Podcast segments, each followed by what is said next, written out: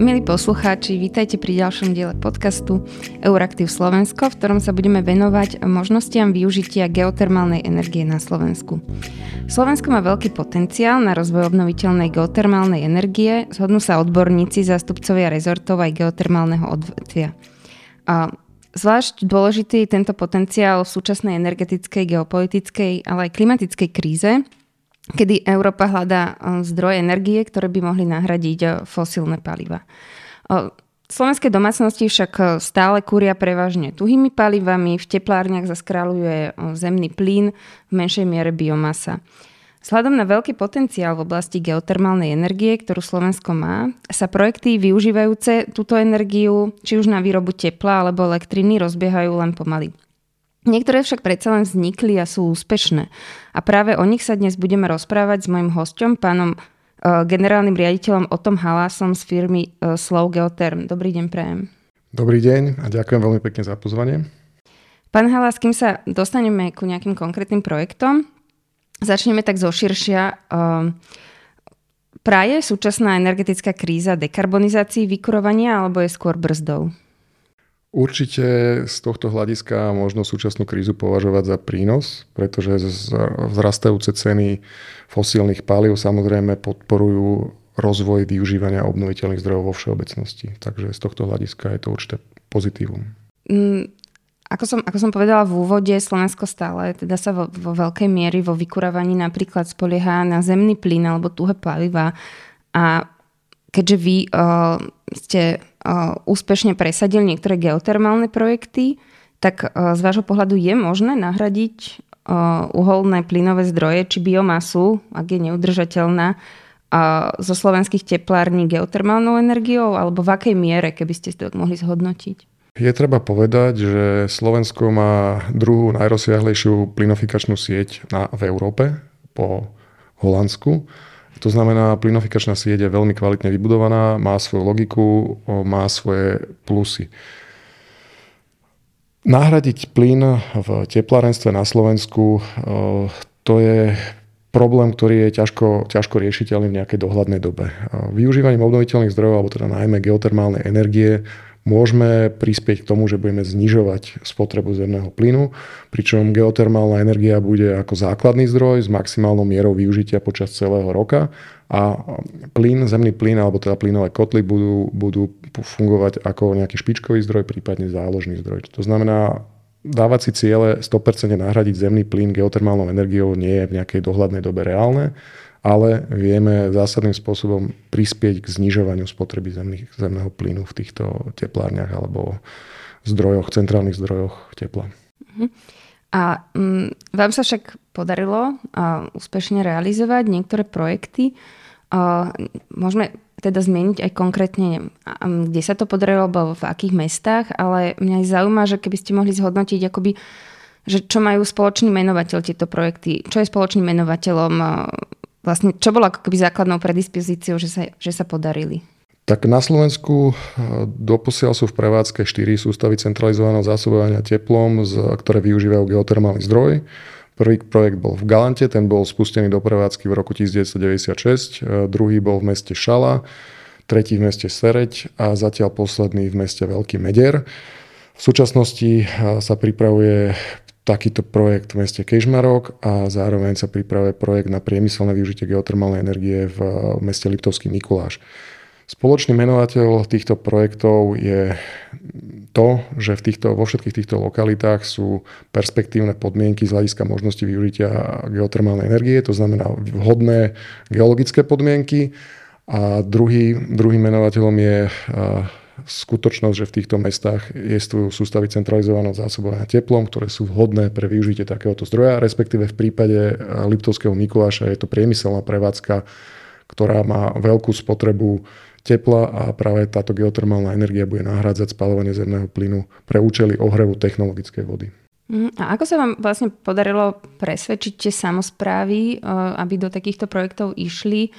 Eh, respektíve, čo, čo to môže priniesť, aké, aké výhody mm, to priniesie samozprávam, ak sa tuto rozhodnú, že budú mať perspektívne, dajme tomu, nižšiu cenu, alebo, alebo viete ako keby garantovať nižšiu cenu tepla, čo teda v súčasnej kríze je dosť podstatné? Vo všeobecnosti možno povedať, že takmer všetci výrobcovia tepla majú záujem alebo sa im páči možnosť využívania geotermálnej energie.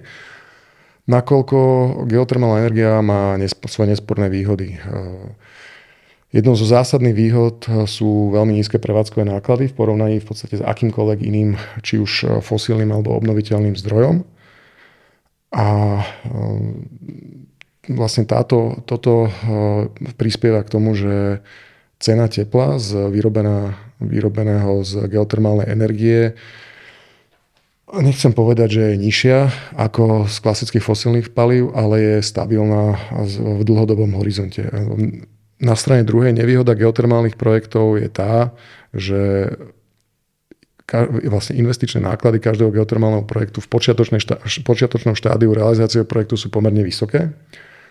A teda naopak tá výhoda je v tom, že prevádzkové náklady sú veľmi nízke. Čiže ako keby do ceny tepla sa premietajú iba tie investičné náklady do fixnej zložky ceny tepla a tá je vlastne dlhodobo stabilná a tie prevádzkové náklady sú veľmi nízke. Čiže variabilná zložka ceny tepla je naopak veľmi nízka.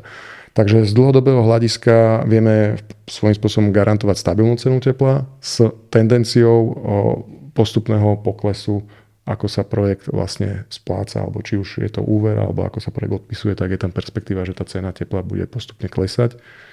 Takže toto je asi taká hlavná výhoda, čo sa týka tých ekonomických aspektov.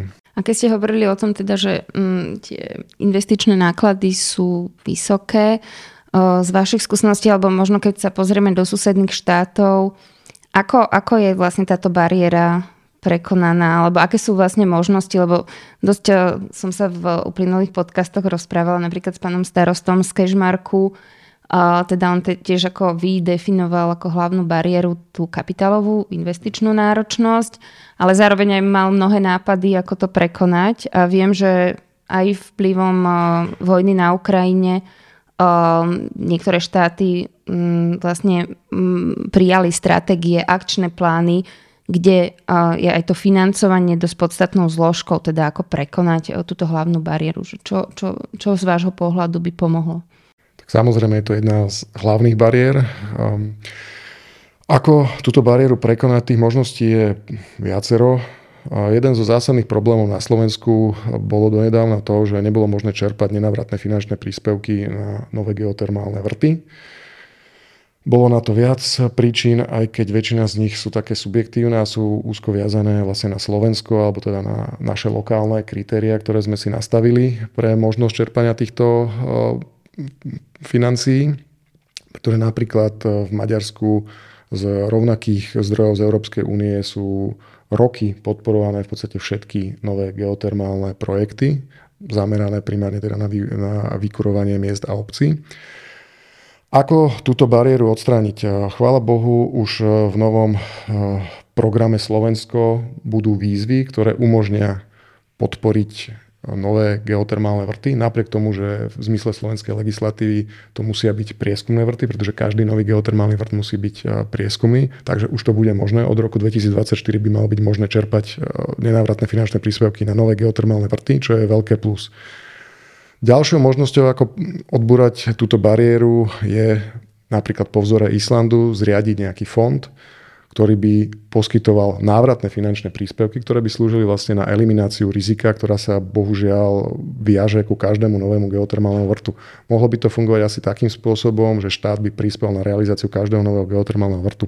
V prípade, že by bol projekt úspešný, počas prevádzky tohto projektu by ten daný investor túto finančnú pomoc priebežne splácal naspäť do toho fondu. V prípade, že by bol vrt e, neúspešný alebo iba čiastočne úspešný, vrátilo by sa iba menej peniazy, respektíve pri úplne neúspešnom vrte by to riziko prevzal na seba štát, respektíve ten fond.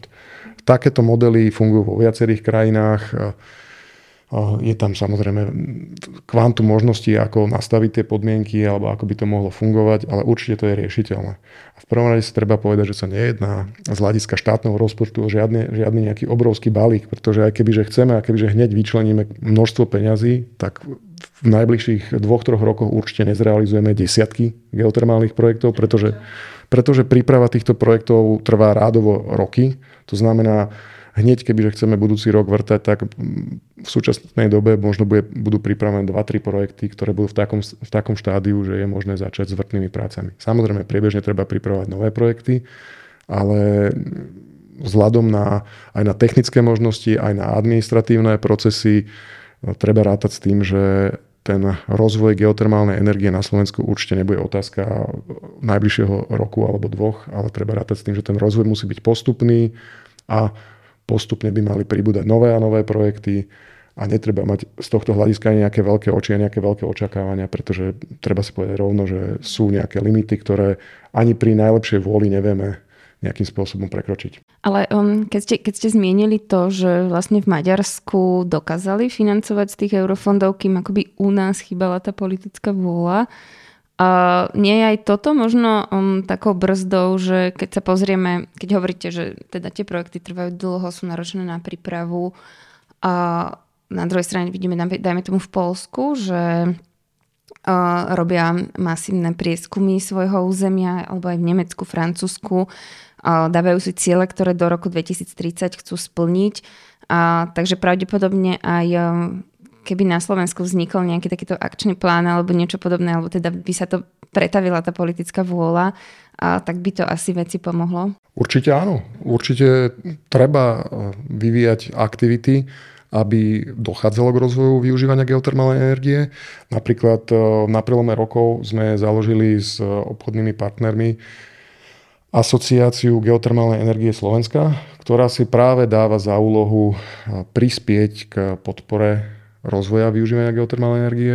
Pripravujeme koncepciu rozvoja využívania geotermálnej energie, ktoré budeme poskytovať všetkým dotknutým štátnym orgánom, primárne Ministerstvu životného prostredia a Ministerstvu hospodárstva, kde navrhujeme alebo budeme navrhovať nejaké možnosti, akým spôsobom vlastne prispieť k tomuto cieľu.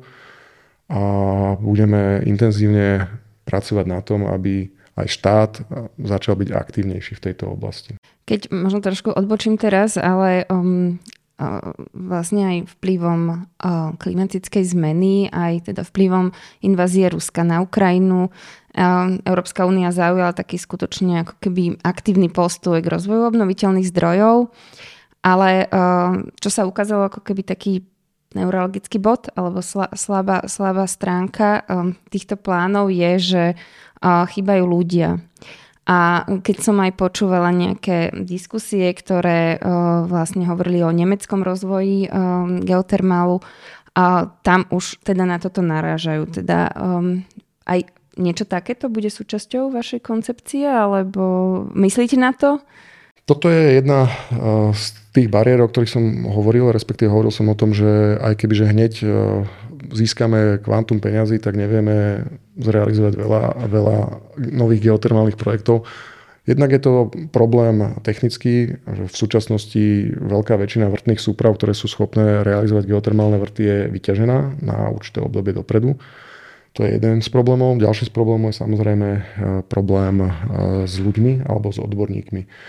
Takisto bude trvať nejaký čas, kým sa vychovajú a pripravia odborníci, ktorí by môžu pokračovať v rozvoji využívania geotermálnej energie na Slovensku, ale určite to bude proces, ktorý bude trvať rádovo niekoľko rokov a nebude sa dať zvládnuť v najbližšej dobe. Takže áno, aj toto je samozrejme jedna z bariér. Uh-huh.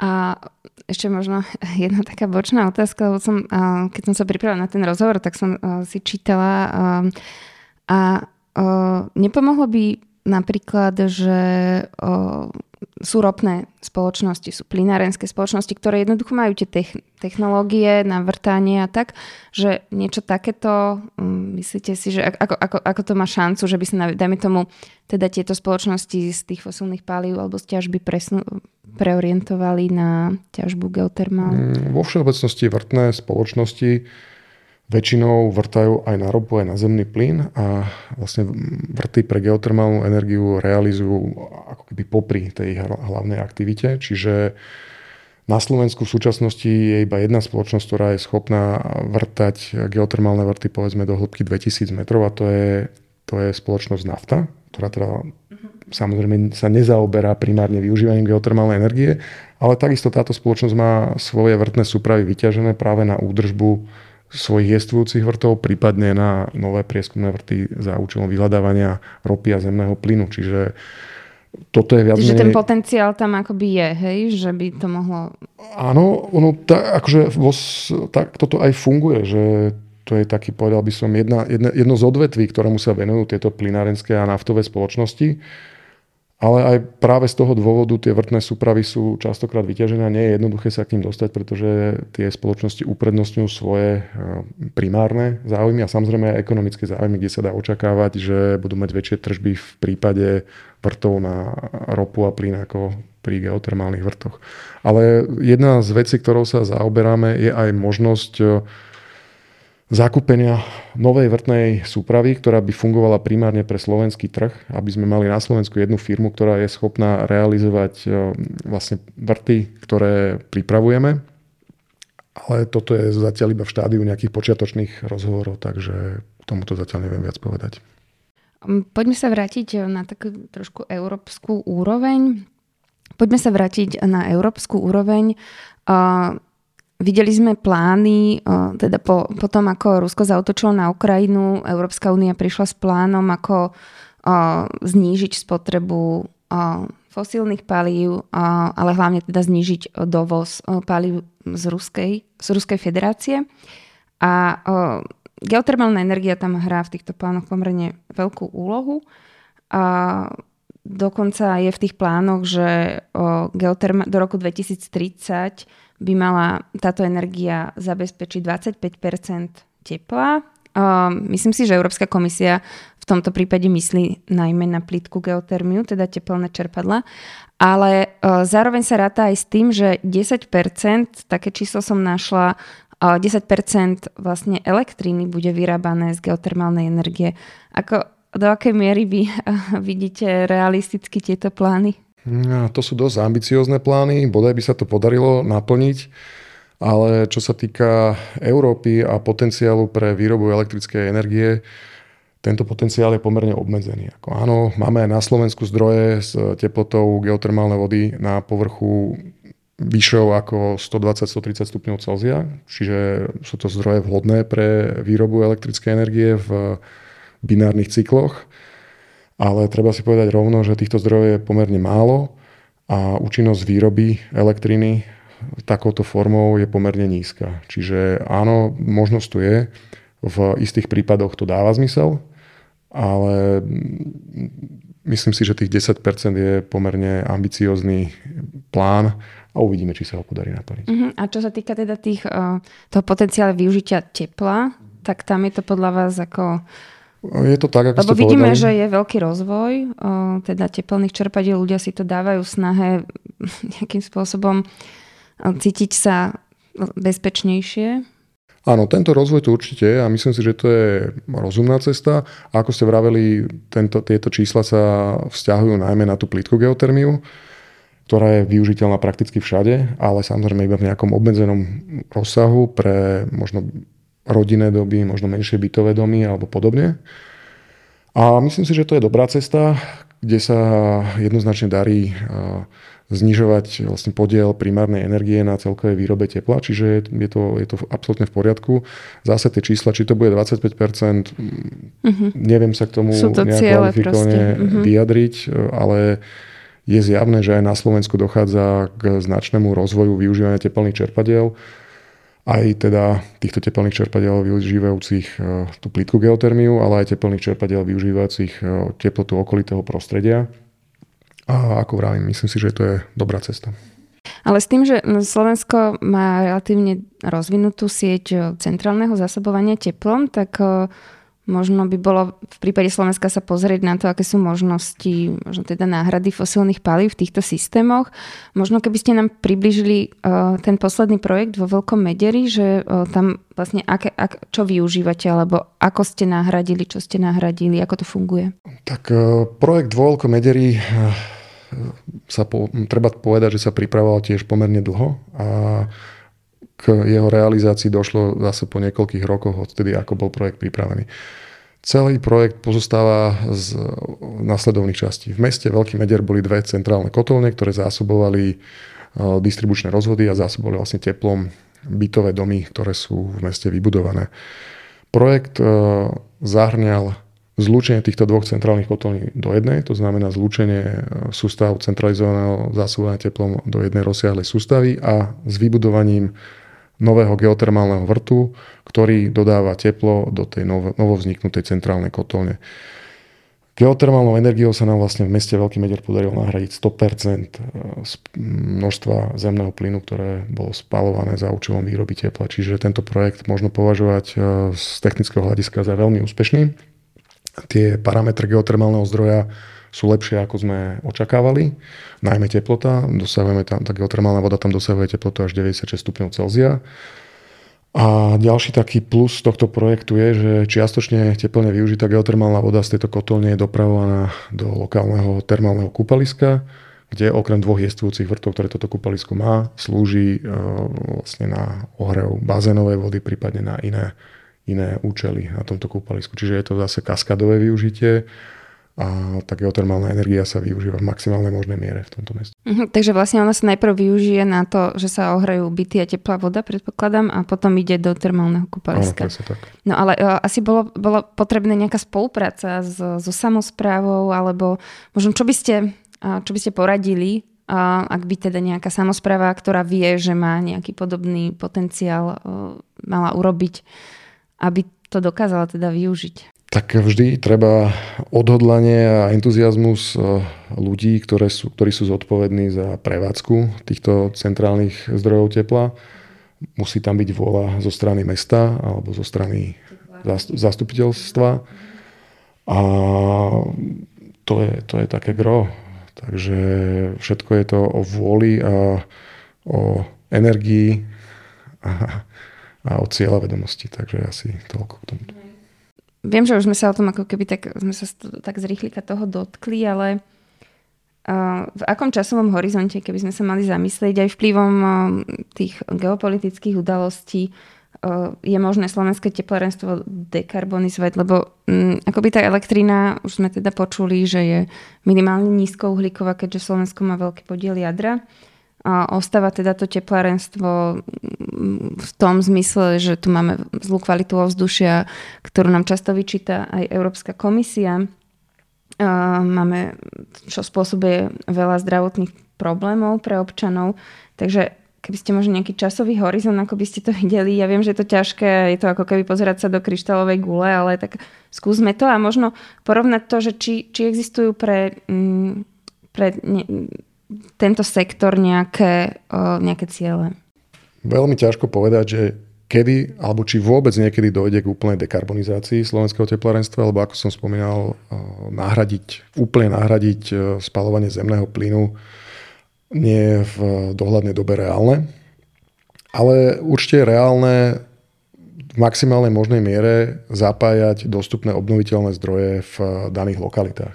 Toto si treba uvedomiť, že takmer každý obnoviteľný zdroj má svoje lokálne limity. Čo sa týka geotermálnej energie, tá je pevne viazaná na geologickú vlastne štruktúru. Uh-huh, akoby aj na geografickú oblasť. Presne tak. Hej? Tým pádom uh-huh. geotermálnu energiu alebo geotermálny zdroj nevieme premiestniť niekde inde, ale vieme ho využiť iba tam v tej lokalite, kde sa nachádza. Uh-huh.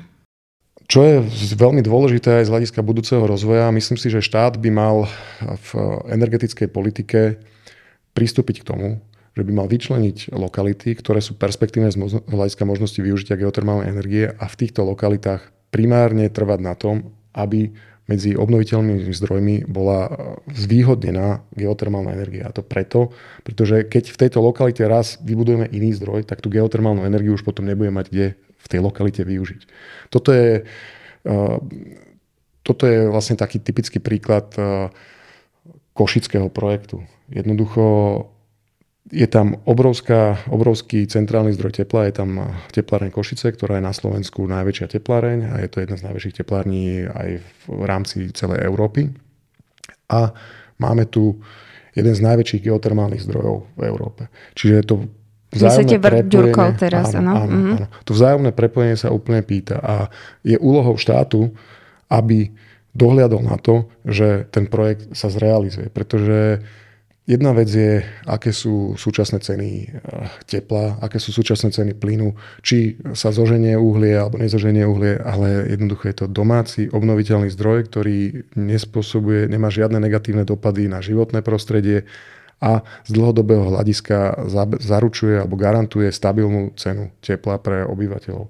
Takže asi takýmto spôsobom bolo treba k tomu pristúpiť. To znamená nejakú všeobecnú celoštátnu koncepciu alebo do energetickej politiky štátu zakomponovať lokality, ktoré sú perspektívne z hľadiska možnosti využívania geotermálnej energie a na výrobcov tepla v týchto lokalitách eh, vplývať, aby primárne využívali tento obnoviteľný zdroj. Mm-hmm. Tak asi pomôcť by tomu mohli aj nejaké regionálne plány, ktoré by zhodnotili, um, že aby sa teda tam nevystávali iné uh, zdroje tepla, než keď tam ano. ten potenciál je. V rámci Asociácie geotermálnej energie Slovenska pripravujeme takýto podklad, v ktorom budú aj vyčlenené nejaké lokality, ktoré sú za tento účelom perspektívne. A s týmto podkladom uh, chceme ísť teda na všetky uh, štátne orgány, aby mali aj oni pripravený podklad bez toho, aby museli tomu venovať nejakú energiu, aby vedeli, o ktorej lokality sa jedná, aby tieto, mm, tento materiál mohol byť zakomponovaný do nejakých ďalších e, strategických dokumentov. Mm, tak teda um, dúfajme, že budeme sa veľmi tešiť, keď to teda bude vonku a teda dúfajme, že sa to aj stane a že um, či už táto alebo budúca vláda bude nejakým spôsobom koncepčnejšie a rozumnejšie pristupovať e, k rozvoju obnoviteľných zdrojov a geotermálnej energie na Slovensku. Takže e, ďakujem vám veľmi pekne za rozhovor. Dnes sme sa o možnostiach využívania e, geotermu vo vykurovaní, ale aj v iných oblastiach rozprávali s pánom o tom halásom zo spoločnosti Slow Geotherm. Ďakujem, že ste prijali pozvanie. Ďakujem veľmi pekne ja. Za pozornosť ďakuje aj portál Euraktiv, konkrétne Filip Klinovský a Irena Jenčová, ktorí dnešný podcast pripravili. Ďalšie podcasty si môžete vypočuť na všetkých podcastových aplikáciách a budem radi, ak pridáte aj hodnotenie, ako sa vám tento podcast alebo iné páčili. Ďakujem ešte raz za pozornosť.